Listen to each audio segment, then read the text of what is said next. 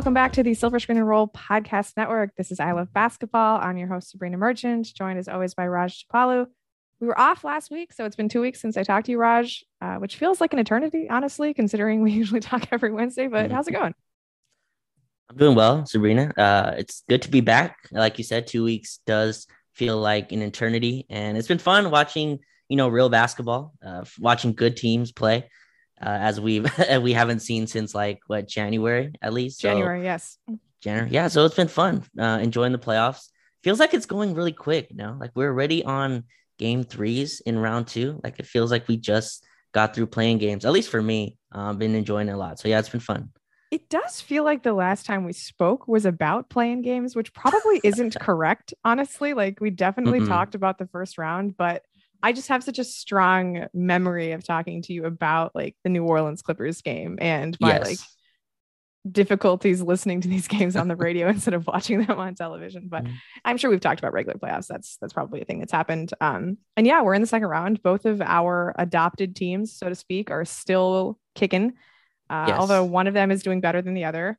Um, I have, you know, taken on the Milwaukee Bucks, which I think is just the team of every Laker fan at this point, considering they're facing the Boston Celtics. Feel pretty good Right. about them being one-one, you know, as the road team. I thought we saw just like the very best of what the Bucks could do in game one and the very best of what the Celtics could do in game two, even though both the teams that won were missing a very important player in those wins, which is just Mhm. strange. Can you imagine the Lakers winning a game without their third best player or second best player? I'm not even talking about like Yeah, a good game, just like a game. like a real game. Yeah, Like that'd be. yeah, that'd be tough without AD. yeah. tough, I mean, we saw most of that season. That's what. That's, That's, true. what this That's a good point. was. Yeah. I guess it is an open question as to like, do you consider Marcus Smart to be the third best player on the Celtics? Like, wh- where does he rank for you? Uh, it's close between him and Horford. I think he's more important though, right? Like uh, to me, yeah, I probably third. Marcus Smart. Yeah. Yeah, he matters more. I mean, he just won Defensive Player of the Year. Oh my Um, god. Feel and like they just put the that should- freaking clamps on the Bucks without him. Crazy. yeah, they did. Yeah. Yeah. I think he should be though. He's a good player. t- Taken after Julius Randle or before Julius Randle. I always remember that. yeah, that draft. I was uh I was very excited to get either Marcus Smart, Dante Exum, or Aaron Gordon in that draft. And Lakers had the seventh pick, and those three players went four, five, six. and I was so scared that we were going to take Noah Vonleh. Thank goodness that didn't happen. We ended up with Julius Randle. And of course, we let him walk for nothing. So great asset management by the Lakers, as always. But um, just going back to Smart for a second, I realize this isn't like either of our teams, but I'm very pro the idea that a guard can win Defensive Player of the Year just because I find it a little unfortunate that like only bigs can be recognized for the defense. And like I get the all defense teams exist for guards to, you know, have that opportunity, but like I'm looking at the WNBA and like wings win Defensive Player of the Year a lot. Like there was a Sparks guard who won Defensive Player of the Year like a couple years in a row, like in 2016 and 2017. So it's not like an unheard of thing in modern basketball. Um, right. but I also do think that like watching the Celtics, I am never of the belief that Smart is the most important defensive player. Like I watch what Robert Williams does and I watch what Jayson Tatum does. And I'm watching Al Horford and I'm thinking like, oh, this is like a total team effort. And I don't know. It's it was a weird decision to pick Smart. Um, I think it would have been a weird decision to pick Bridges too, honestly. Uh, I probably would have picked Rudy Gobert again, which frankly doesn't age well every time we get to the postseason. But hey, um, awards are meant to drive discussion, right? So that's what it is. Uh, Uh, really, really on your Yeah, well, yeah. on your point. Well, on your point about that, like I think it's more important for your big to be good defensively. Like, agreed. but like if your guard is awesome defensively, then we can you know acknowledge that as well. Mhm. And I think they're better in a different ways now with this era, right? It's not just one on one defense. I think Marcus Smart isn't their best quote unquote defender. Like if you need one stop, you're gonna throw Jayson Tatum, Jaylen Brown Right. on them, right? But I think Marcus Smart, uh, he gets their defense going, right? He has the loud kind of stuff with them, the steals, the charges. It gets their home crowd going. he he's does like the talk heart- a lot too. He does. He does And talk a lot. He- communication is important. On defense, he- it's important. Oh, absolutely. And he used to have the Patrick Beverley thing where he'd like try to take over on offense, you know, a lot. And now, like, you know, you made Udoka's done a fantastic job, has really gotten into this like creator role, right? He's more of Mhm. like the passer, try to facilitate where shots come from for Jaylen Brown and Jayson Tatum. And then, you know, his his defense just took off. I think he's even better this year than he's been. So yeah, he's definitely deserved it. I would like to see more wings guards get it. I think he's the only one since Kawhi that's gotten it, right? I believe Kawhi yeah, was the I think he's one. like the first like straight up guard since like Straight Gary. Payton to win. oh wow. defensive player of the year. Because I, I can see wings having that level of importance because when you play these smaller switchy lineups, like your wings are doing everything from guarding at the point of attack to guarding those big ISO scores and then also providing backline like in help rotation. So they do everything. Like Yeah. I just don't think that a six three six four guard is doing everything. Um, which I mean, not the bigs do everything either, right? Mhm. So I understand the bigs are more important. I realize that like this award is going to be tilted towards bigs just because of the way like the most important real estate on the court is occupied by bigs. Like I get that. Um, I just think it's hilarious that a guard finally wins and then Boston just opens up a can of whoop ass without him on the court. Like it's really funny to me. Yeah, the irony is funny. They Yeah. they're a good team. They're a good They're team. good team, Sadly, sadly. There's a lot of good teams left. Um, a team that did not look so good though today is your current adopted team. Isn't that right, Raj? Yeah, sadly, I've hooked my you know wagon to the Dallas Mavericks after being kind of forced onto the Clippers. And, Who did not uh, make the playoffs? Let's point that out. Yes, yes, did not make the playoffs. Um, I was there to see them, you know, see their demise without Paul George. But yeah, the Mavericks, it's interesting. Like you watch that Grizzlies Warriors, like that feels like a playoff series. Like that feels back and forth, you know, um, up and down. Well, I think the Warriors are better, but I mean, just in that, just the way the series has kind of gone. This one, it feels like the Suns are are pretty much pretty head and shoulders better than the Mavs. To me, I, I think you know whatever Luka can do, he's been incredible. But there's just a limit. He looks like he gets tired in the fourth quarter and they just don't have enough around him. Jalen Sabrina, Jalen Brunson averaged 28 against Utah, 28 points a game against the Utah Jazz. And he just can't score against this, you know, against this Phoenix team, team length. I don't know if that's like an attack on Utah, or if that's like a positive for Phoenix. I think it's Probably- an attack on Utah. attack on Utah. Yeah. So it's interesting to watch them play. But Luka just one of the looks like he's going to be an all timer. It's been fun watching him try to dissect them. And then Chris Paul, who turns 37 on Friday, just Yeah, absolutely absurd, getting to his spots, knows exactly where to go. And then Devin Booker uh, picking up right where he left off. So that Phoenix team is good. I, I consider myself one of the preeminent Chris Paul haters. Like I have been on the anti Chris Yes. Paul bandwagon since about 2005. Uh, I was against the original Lakers Chris Paul trade. I was happy when the No deal way. happened. Yep. No this way. Is, this is how long I Oh. have been anti Chris oh wow. I don't like the That is- antics. I really don't like the antics. Um, I think it's really hard to hit your wagon to such a small guard, you know, who just can get swallowed up sometimes by good defenses in the playoffs.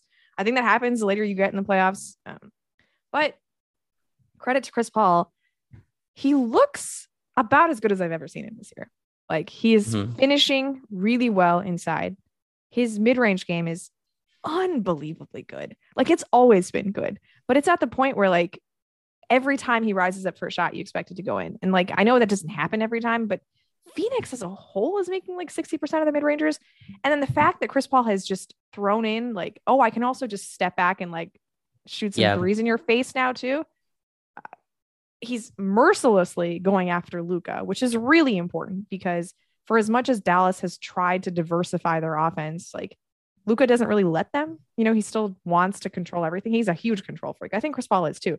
But him having that much responsibility and then tiring out on the defensive end, like, so my experience watching the Mavericks is pretty much like two series against the Clippers in the last two years, right? So I've, I've seen a lot of what Luka Right. looks like against the Clippers. They never hunted him like this. You've got Kawhi Leonard, you've got Paul George, and they never attacked Luka like this. But Chris Paul is a he's brutal. He is freaking ruthless. He finds the same thing and he goes over and over and over again at it. And like the Mavs had to go into zone. That didn't work. You can't put two on the ball because Right. then CP3 just like slices you up. It's clinical. Like it's so very impressive. I mean, I was watching the game with my brother today. Uh, Phoenix goes up by six, and there's about 11 and change Mhm. left in the game. And he's like, you know, this one's over. It's gonna be two nothing. I'm like, there are 11 minutes left in the game. Like Luka immediately goes back and scores, and it's a four point game. And then just the floodgates open. like the way this team executes in the fourth quarter, it's it's awe inspiring. Like there's that stat that they're 52 and 0 when they lead going into the fourth quarter, which you know as as we know is a stat that the Lakers held in 1920 in our championship season. We did not lose a game. That's our lead heading into the yeah. quarter. That's our thing. Um, so even though I have zero reason to feel any sort of affection towards the Suns, like I find myself just having some fondness for that level of domination, right? That like you can close games every single time. Like, look at us. Like, uh, we're supposed to be talking about the Bucks and the Mavericks, and here I'm just like waxing poetic about the Celtics and the Suns. Freaking idiot. But um, No, the, I- no, the Suns are the Suns are the Suns are really good. Like Chris Paul is incredible. They started like I think the difference though, like even if you look at those past Chris Paul teams, he's able to relax a little bit more through the game, right? Like they they run stuff a lot of stuff through Booker, even Mhm. Mikal Bridges, campaign is off the ball. Ayton can carry and- some load. Yeah. And Ayton, yeah, and then ever since the Pelican series, so the Dallas Mavericks have had have been playing full core defense on him with Reggie Bullock, right? And Chris Paul is just like I, I don't need to bring the ball up every, Yeah. every time now. Devin Booker's on the floor, so Reggie Yeah. Bullock is just tiring himself playing full Mhm. court defense. Reggie Bullock had an amazing game. I think it's Bullock actually is his pronunciation? It's not. Bullock the way Kevin Harlan says it. It's just Bullock. okay, okay, yeah. It sounds like, it's two separate. lock, but the emphasis is on the bull, so it's Bullock. Yeah. Okay, Bullock. Yeah, so he had an incredible game too, uh, as well. But yeah, it's just cool to watch Chris Paul be able to just you know chill for most of the game and then just turn it on, uh, make every shot. You talked about the long twos. I think Zach Lowe said they're shooting like sixty five percent on long twos for the Crazy. playoffs. Yeah. For the playoffs, which is the shot you're supposed to give up. Can you and- and imagine just- having that many good jump shooters on one team? Like just Ah. any one good jump shooter on one team. Ah, it's not. I would, I would take one. So What about- one one good, good jump shooter. Oh my god. It's like Mikal Bridges. Not it's Crowder Cam- though. F Jay Crowder. Not Jay Crowder. Yeah, Yeah. who's hitting shots? I would buy that shirt. I would buy that shirt. Which one? The not Jay Crowder? Is that the the? FJ Crowder shirt. I Oh, oh, FJ Crowder. Okay. Yeah. Um, but the Suns have just a multitude of weapons and looks like I don't think Dallas is beating them four out of five. So I think they'll be in the in the Western Conference Finals again. Yeah, it's it's interesting. Like this this Phoenix Dallas series feels to me that Phoenix is just more talented than Dallas. Like Yeah. they have more options. I don't feel the same way that Golden State is necessarily more talented than Memphis. I just think Memphis is so undisciplined, so freaking undisciplined. Um, and I don't know if that's a reflection of like coaching or just the fact that they haven't been there before, whereas Golden State is this well-oiled machine. But there's definitely like, I don't know. I feel like I'm watching more playoff quality basketball in this Phoenix Dallas series, honestly, just because Memphis does some wild shit that like I'm not even Right. sure what's going on. uh, but I'm still kind of of the belief that Golden State is the best out of the four teams. Like I, th- I think they're still my pick to come out of the West. Like they've matched up really well against Phoenix during the regular season. And I'm trying not to put too much stock into the regular season because Memphis looked great against Golden State during the regular season. And that I Yeah. don't think has really held up during the playoffs. But like you said, it's just fun to watch good basketball by good teams. Phoenix plays really, really good basketball. Not rooting for them to win, obviously, but they play really, really good basketball. Golden State plays really, really good basketball. And, you know, you posed this question on Twitter the other day. How many Lakers on this current roster could actually hang in like a conference semifinal series other than LeBron and AD? What was the answer that you came up with? So this was my answer. I put it in tiers, okay? Okay. Because I and the reason so this it wasn't a shot at Russell Westbrook. It was that like Ru- When was the last time Russell Westbrook played well in the second round of the playoffs? Okay, it's Well, the, the point of the question was like for players I think could come back, right? So Russell Westbrook, I'm not anticipating. I'm going to answer back, that. Okay, so- the last time Russell Westbrook played well in the second round of the playoffs is 2016. Okay, it's been a while. Yeah, it's been a while. So my uh my tiers on this is Austin Reaves is at the top, I think, which you know says a lot about the roster from That's last year. And then the next tier is Monk and Stanley. I Okay. think those are the two next ones. And then after that tier is question marks to me in Talen Horton Tucker and Kendrick Nunn because I think they have a I think they have skills. Um, Okay. but I think th- uh, like obviously they have deficiencies in their game, but I think they're playable. And my uh, so I'm just gonna give you my kind of uh, thinking on on this. I feel like so there's people would say Carmelo, people you know there's other stuff that answer. I want to I want to hear your answer for sure. But my thing is you can't be too much of like a deficient player on either side of the ball, Mhm. right? Like you can be a scorer, you can you don't have to be the greatest defender, but you can't be like god awful on either end. That that's kind of how I saw it. But I want to know your answer. So what would what, what would you think about this? So, number one on my list was actually Stanley Johnson. Okay. Um, it was not Reaves, just because I think Reaves, uh, he gets bullied a little bit, and I don't think it's because he's bad defensively. It's just people definitely target him, uh, and it's it's just a lot to take in. You know, night after They'll night. after learn. They'll night. learn when Yeah. he's a Chicago Bull in like four Yeah. years. Is that what you're saying? People didn't even go after Caruso like this. To be perfectly honest, they go after Reaves way harder, and maybe That's it's because fair. he's like the spiritual successor to Alex Caruso, and people are sick of it. But um, the first name that came to my mind is Stanley Johnson, just because he has the size to play in any sort of defensive system you want. I think he moves off the ball well enough to the point where like you can like stash him in the corner and like he can space a little bit, but he can also like cut and do things. Like he's not he's not like a a special role player by any means, but like I mean, you could put him on Dallas and I feel like he'd be getting minutes right now, you know. Yeah. So I, I think that that's a player who makes sense in the playoffs. Um I mean, Taylor Horn Tucker did play well in the 2020 second round for like 17 minutes. That feels That like was- such a different that was like a, Like- a lifetime ago. I Yeah. still believe in THG. I still believe. me too. Um, man, uh, I guess Reaves would be second on my list just because he's like, I don't know, he does a lot of smart things on offense and he competes his ass off on defense. Uh, probably Monk just because I am still forever enamored with the AD Monk pick and roll, and I think that's how you carry your offense in the non-LeBron minutes. So you got to play Monk. yeah. Um,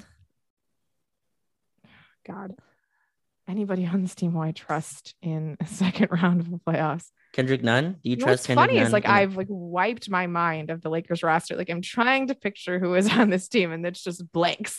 like, I keep trying to bring everyone back. I'm trying to bring everyone back, and everyone's All like, right, "Let's so move past this." I don't I don't trust Melo defensively though. If Davis Mhm. Bertans is getting minutes, you know, I guess you could find a role for Melo. I just I don't trust it.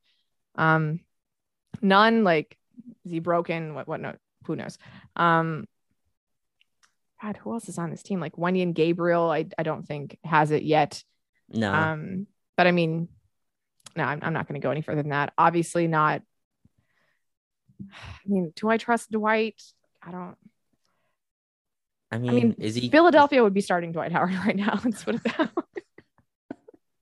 Which is the wrong decision. Absolutely. Which is the absolutely wrong decision. Um, I mean, Uh, honestly, I feel like the next player that I would trust the most is DJ Augustin. yeah, someone someone brought that up, and I think like one or two people brought up DJ Augustin, which I thought was interesting because I I thought DJ Augustin was just here and gone. Like that was not Yeah. a player I'm thinking like. I guess like I'm not thinking about who's actually going to be on the roster next year, just like who played for the Okay. Lakers this year. Uh, but I mean, he is a capable ball handler. You know, uh, he's very He's small. six foot. He's going to get lit up. Um, like you mentioned Jalen Brunson earlier. Jalen Brunson could not stay on the court against the Clippers last year. Like they freaking Yeah. murdered him because he was too small. Uh, they just gobbled him up. Even Luke Kennard was too big for Jalen Brunson last year. uh, any modicum of perimeter defense is going to swallow up DJ Augustin. So maybe not. yeah. Well, like Yeah, so my I think the point is, is it's not a very long list. Right. No, it's it's not a long list at all. It's a very short list. You get to the end very quickly. My whole thinking behind this though is like I was watching the Golden State Memphis game. And I'm like, there's this idea that like you know you go like Mike Mike D'Antoni right would go into the playoffs with eight players. He's Mhm. like, I'm only playing eight players, but you kill your like stars doing that. Like you you need like a eight, nine, ten. I think man. eight is enough. I think eight's I think eight's enough, but like it's important to eight and a have half more is what I like. Eight and a half. Mm-hmm. Eight and a half, yeah. But I, like I think you need guys who can play that you can throw in. Like Ziaire Williams comes in on Memphis and he How just great was he yesterday? and like I'm like, Well, Cam Bismack Stanley, Biyombo Johns- today.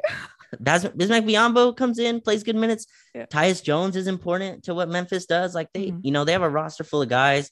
Uh, Dillon Brooks, who's I think been bad for them, had the awful He's foul bad. as Yeah, well. And Desmond Bane has struggled like a lot um, in that series as well. But they have guys that just come off the bench and hit timely threes as well. Um, and I think that's why I lo- looked at this. I'm like, you go back and look at that roster, and like even if we made the play and made the playoffs, like who do you trust? Like when Golden State starts running all their split actions and you have to switch everything, like imagine Carmelo as the like you know guy that's. No, I've seen what off. happens when Carmelo's on But that's why he's not on my list. Carmelo, pump faking free throws, pump faking free throws on opening night and ruining our first game of the LeBron AD roster. forgot about that. the pump It was the on a free beginning of the end. That was the moment. I had hope until that moment.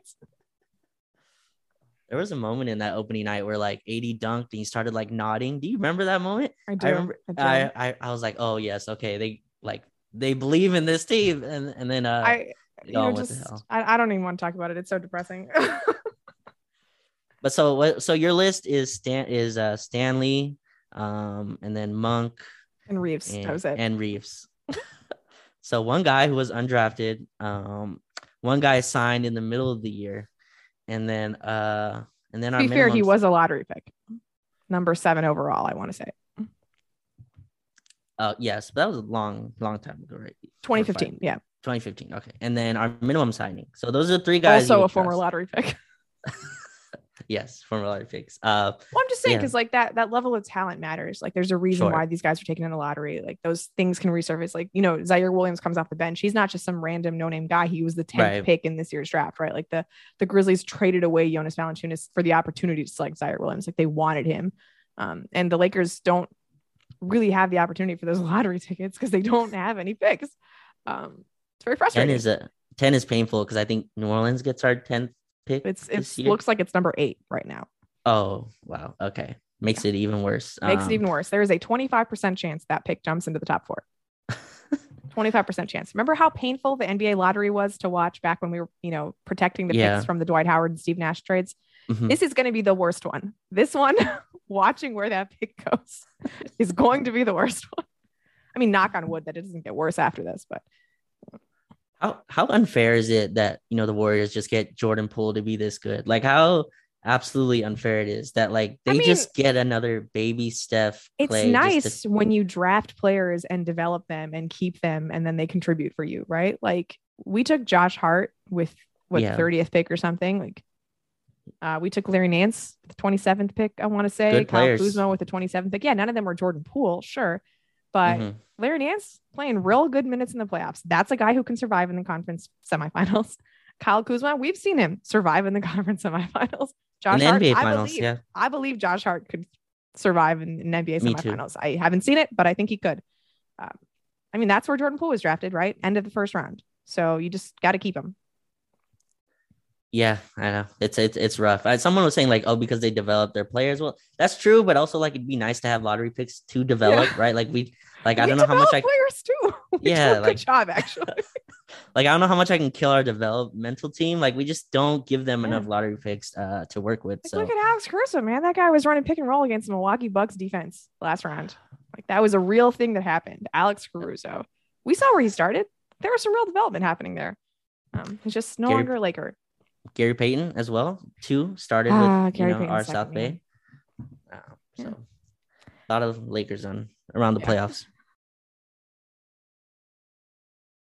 The Lakers are not in the playoffs, obviously, and they have some very big decisions this offseason in order to get back to that point next year.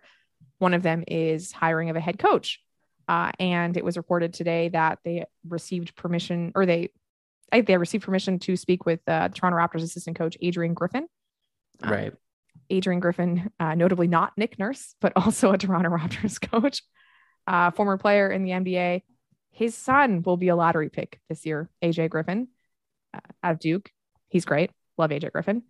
Not, I mean, New Orleans could select him honestly with the Lakers pick. Like that's how he's going to go. But uh, any thoughts on Adrian Griffin? I don't, I don't know much about him other than the fact that there was a domestic abuse case brought up against him a couple years ago and nothing really came of it. The Raptors still kept him around. So just figured I'd throw that out there. But uh, I mean, any thoughts on him as a coach? Yeah, uh, not any thoughts on him particular. I haven't really looked into, you know, his coaching, you know, resume at all. I think it's interesting that they're going. It seems like they're going after new new coaches as well. I I know that uh, there are some reports that are only looking at experienced coaches, but they looked at Darvin Ham as well. I think that's a guy that I would I would really like. Seems to command uh, respect in the in the Mhm. locker room, and uh, yeah, he's another one. Uh, it'd be interesting though. They said they're gonna take their time and go slow with it, so we'll we'll see how how slow they go but they have a good like record of you know coaches. I mean, the last three that they went after are all good coaches. Yeah. Um, Ty Lue, you know, Monty in Phoenix, right, and yeah. then Vogel was our third choice. But I mean, he was he's still a good coach, so they have a good track record of going after pretty good coaches. Other than obviously the Mark Jackson rumor and stuff. Yeah, like yeah. But you know, but yeah, I, I really don't know. It's it's interesting. I think uh, this is such a different type of search um, because you're going after a title the next year. So like I mean, that was what coach- happened when we went for Frank Vogel. Like that was that that's true. that was the goal as well. Yeah. That's fair. At the time, I don't think we had AD yet, right? So it was more still. We were getting AD. We were, Like it was, okay. it was basically a done deal. It was pretty. yeah. It was pretty, pretty much done. Okay. Although I Yeah, do remember sti- that Frank was not allowed to talk about him at the opening press conference because it hadn't officially happened. That was the Magic Johnson day. That was the uh, Oh, first take Magic Johnson. Yeah. You're gonna have to try to find a coach that can kind of transfer some of the stuff that Vogel did as a title coach, and then Uh, try to still be successful. So I, I don't know. I, it's it'll be interesting to see where they go from here. But I hope they take their time. I hope they they look you know far and wide, do the best search that they can. We'll see who's in the room when they do it.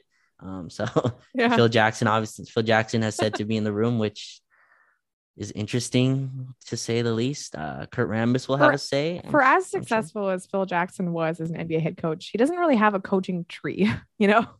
Pop's got a coaching tree, you know. Um, his his tree has like branches on the tree. Like Budenholzer is a Pop disciple, and Budenholzer has like his own tree now. And right. like Steve Kerr is a. I mean, I'm just saying, like, there's anyone that is associated with Phil Jackson generally has not been a very successful head coach, like Brian Shaw and Kurt Rambis and um, Derek Fisher. Derek Mhm. Fisher. Yeah, it just hasn't worked very well in the NBA for these guys. So I don't know. Um, like you said, I did really like the list that the Lakers came up with last time around. I mean, Juwan Howard was on that list too. I think he's done a fine job at Michigan. I'm not sure how well that translates to the NBA, but hey, at least like there's success at one level, you know? Um, and I do think that taking their time is not such a terrible idea because only three teams are on the market for a head coach. So it's not like you're going to risk losing out. Like last year, when I think like nine or 10 teams were in the market for a head coach. Yeah. I look at the current teams in the playoffs and I don't really see any of them making changes. Like of the eight coaches, Kerr, Monty, like Jason Kidd, uh, Taylor Jenkins. Like I don't think those guys are going anywhere. I don't think Bud or Ime Udoka or who are the other two? Uh, I mean Doc, I guess, could be on his way out. And that that might be a Oh, name no. that the Lakers are interested in. But yeah, I, I don't think that waiting is going to be such a problem, especially like when one of the teams that is looking for head coach is the Sacramento Kings and they have decided to go after Mark Jackson and Mike Brown. And I like Mike Brown as a person quite a bit. I don't think him coming back to the Lakers is a good idea for anybody's sake. Like, I don't think anybody wants that, not Mike Brown or not the Lakers. So, yeah, it's just like you're competing with the Hornets. So, yeah, take your time. You know, if, if someone wants to go to the Hornets instead of the Lakers, like that's a decision.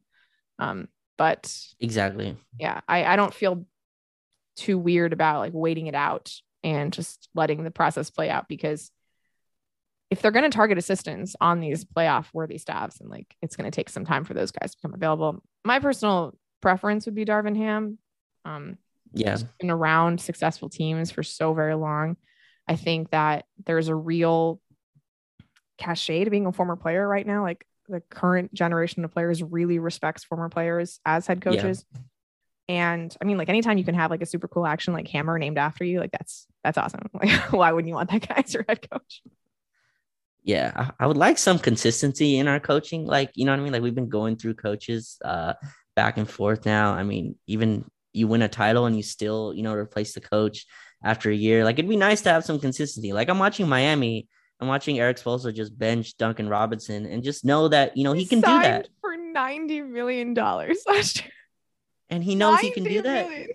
exactly. And just there's no like oh do i have to you know clear this or you Mm-hmm. know there's no politics at all. It's just max Strus is better for our team so you aren't going to play. Like and we're gonna put Gabe Vincent out there and Oladipo. And Duncan Robinson's just like all right like that because that's how the Miami Heat run. So it'd be nice to have some kind of consistency there. Um I guess like it's tough to do that when your roster's also flipping you know year after year all it's the hard time. Yeah. all the time. So yeah, it'd be just nice to have a little bit of consistency there and find a coach that you can kind of build with. And uh, I don't think you can build with like a retread coach. Like I think Yeah, that's That's really why I like tough. the idea of a Darvin Ham, you know, someone first time uh starting a new culture. Uh, That- I mean, yeah, I feel like we've thrown this idea around on Slack before too. The idea of um, Rondo becoming head coach of the Lakers, which it's so strange to me, like how much I have grown to love Rondo after how much I hated him. Even when he was on the Lakers, how much I hated him. Uh, but yeah, I, I'd be down with Rondo, you know, throwing his hat in the ring, like a very Jason Kidd uh, vibe there. I mean, obviously Jason Kidd has had some ups and downs as a head coach, but like seems to have grown into it. Like I don't think that Dallas's current failings are a result of, and I'm failings is putting it very strongly. Like they're in the second round. They've done a good job this season. I don't think Dallas's Right. current struggles are a result of coaching so much. It's just their best player needs to learn how to play defense. You know, Yeah, I mean, do you even remember Rondo was a Laker this year, which just doesn't even sound right, does it? Like he I had forgotten. and he requested a trade to Cleveland, which should have gave a little bit more insight into what was going on. Mm-hmm. been Just a giant red flag of the terrible things that were happening here. But Yeah, okay. so yeah, you know, people that were Lakers this season, you know, were in the play-in tournament and in the postseason, starting, you know, four four teams in the second round. That should have been the answer to the question: Who could play in the second round? Is DeAndre Jordan? That's the one. he's the only one. Actually, He's the only one.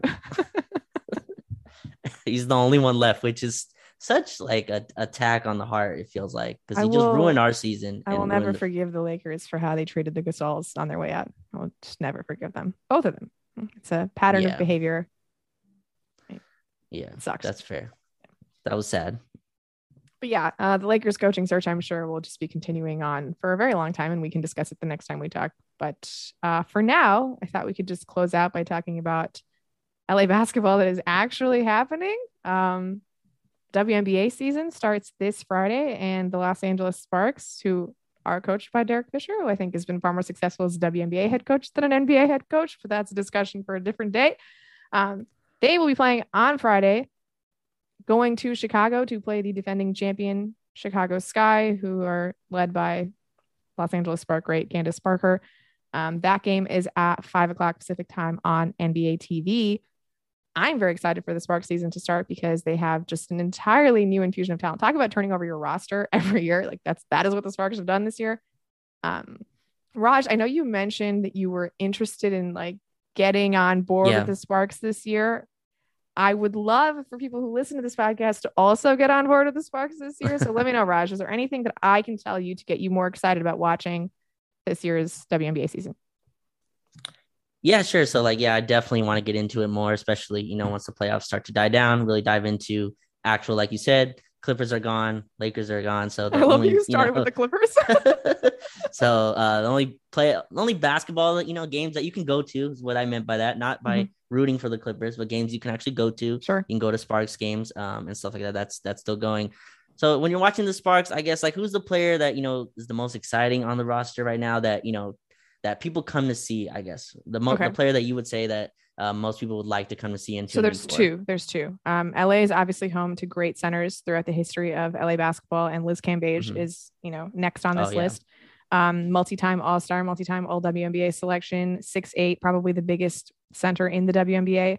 Awesome post moves, just a super aggressive personality too. She is just uh, a She's a lot star. to watch. She's a star in every sense of the Mhm. word, right? She she talks it up with the refs, she talks it up with opposing coaches, she talks it up with fans. Like she is a a force to be reckoned with on both sides of the ball. But like for a team like the Sparks that has just been a little small in recent years, that gets a Mhm. little bit bullied on the paint or on the glass, uh, it's just a really impactful addition, first of all, because like she can block shots, she can rebound the ball, like she can actually score at the rim. Um, and then, like I said, she is quite possibly the most entertaining player in the WNBA, definitely like one of the most on the Sparks. So yeah, Liz Cambage, definitely one to watch. And then another player the Sparks acquired this offseason, Chennedy Carter. Um, currently, I would say my front runner for six women of the year in the WNBA because I'm not sure she's going to start. Uh, she has meanest crossover in the W. She can get to her Mhm. spot anytime she wants. Really, really strong mid range game. Super crafty offensively. She can finish anywhere inside the paint. Um, she another personality has had some uh, struggles staying on the court. Uh, her team, the Atlanta Dream, suspended her for basically two thirds of the season last year, despite the fact that they could not win games without her. Um, but she's here in LA, new situation, a lot of good veterans around her. I am super excited to watch her play because just talent wise, off the charts, off the charts. Like she is freaking incredible with ball in her hands. The Sparks haven't had a perimeter player who can score like Chennedy Carter in like a decade, legitimately. Nice, nice. I was I remember watching, you know, Liz Cambage on the shop. She was on uh she was on the shop with Mhm. LeBron and she shared her story, which is really awesome and shared how, you know, she became a star and stuff. So I'd recommend if people haven't gone and see that, go look at that. Um, yeah, she's a big time star in the WNBA. So I'm excited to watch her, excited to go and get into the Sparks as well.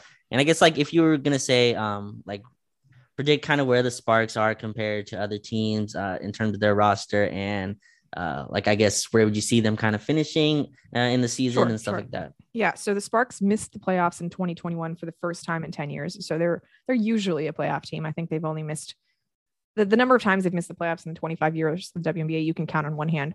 So this is a team that generally experiences success. Uh, the way they attacked this offseason is definitely with the mindset of getting back to the playoffs this year. I'm not sure I'd put them in the top tier of contenders like with the Connecticut, Chicago, Seattle's of the WNBA, but I would expect them to make the playoffs. Um, top Mhm. eight in the W make the playoffs. So I would I would see them finishing in that five to eight range. Um, Okay. And I don't I don't think they're going to be like non-competitive at all, which unfortunately was a problem against some of the better teams in the league last year. Uh, what's what's great is that like since Derek Fisher got to the Sparks, they've been a top three defensive team every year. Um, Fish and then his lead assistant, Coach Trammell, like defensively, they've got this thing unlocked. no matter how much talent is on the team. Offensively has been a as a as a real struggle. Um, but now they actually have players who can put the ball in the basket, like Chennedy, like Liz. They got some shooting on the roster. One of their best shooters, however, is still on the bench for the Dallas Mavericks and will not be there to start the season. So Dallas lose quickly so Kristi Toliver can come home. Um, but yeah, that's offensively. I'm actually very excited to watch the Sparks because they have the pieces to to really score this year, which has not been the case. But yeah, I'm I'm thinking like middle of the road playoff team for the Sparks this year.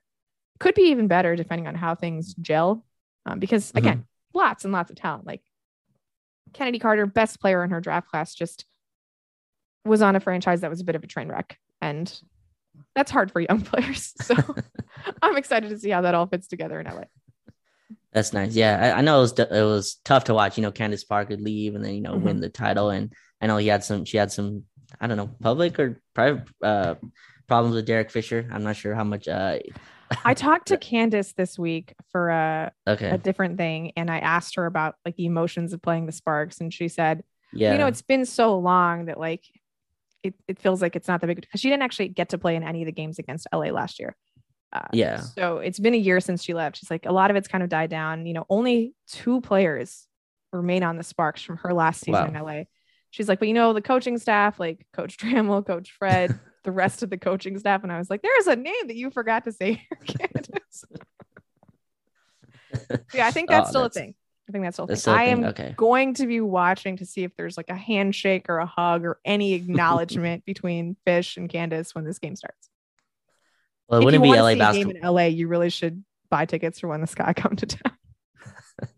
Well, it wouldn't be LA basketball without drama, right? So you got to have a little, a little, a little bit of drama. I'm happy though to see Derek Fisher have a successful, you know, coaching stint somewhere. I think it was rough to watch him just go out like that in New York. I think he had the he had the first year Porzingis or second year Porzingis. I don't remember which which year he had one of those. Um, but obviously, you know, as coaches do in New York, uh, on the Knicks, they usually flame out. But uh, it was it's nice to see him at least be successful as a coach because he was one of those. Ron, no, he wasn't Rondo, but one of those. You know, always thought of as a leader of a team and uh, a big part of championships in LA. So it's cool to see him um, see him do well. I guess as a as a, as a coach in the in the WNBA.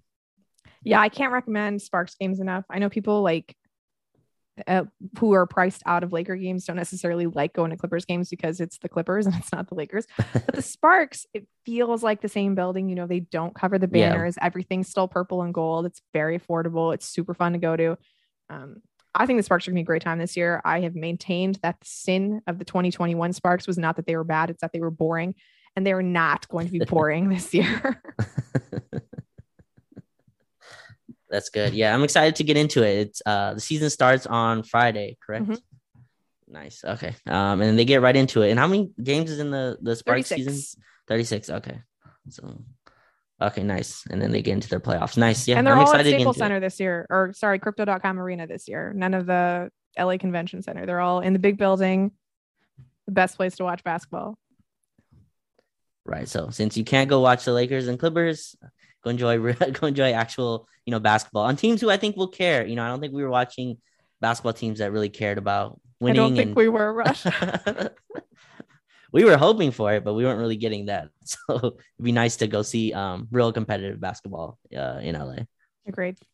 Uh, so we'll be back next week to talk more about uh, our adopted teams in the NBA playoffs. Maybe a little bit more sparks thrown in as the season goes on.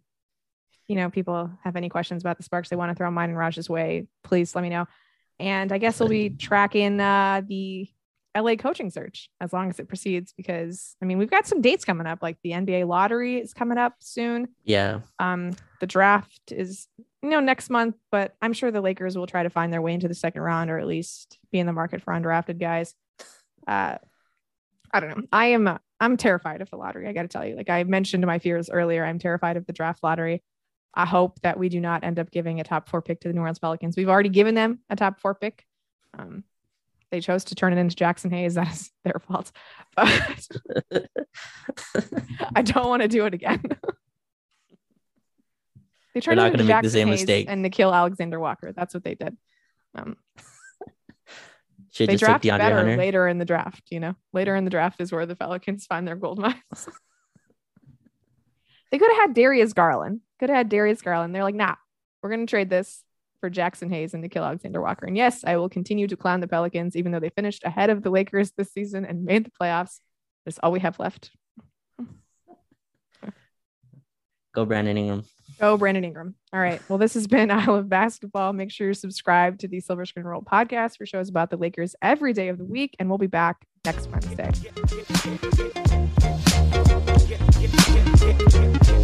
yeah, yeah, yeah.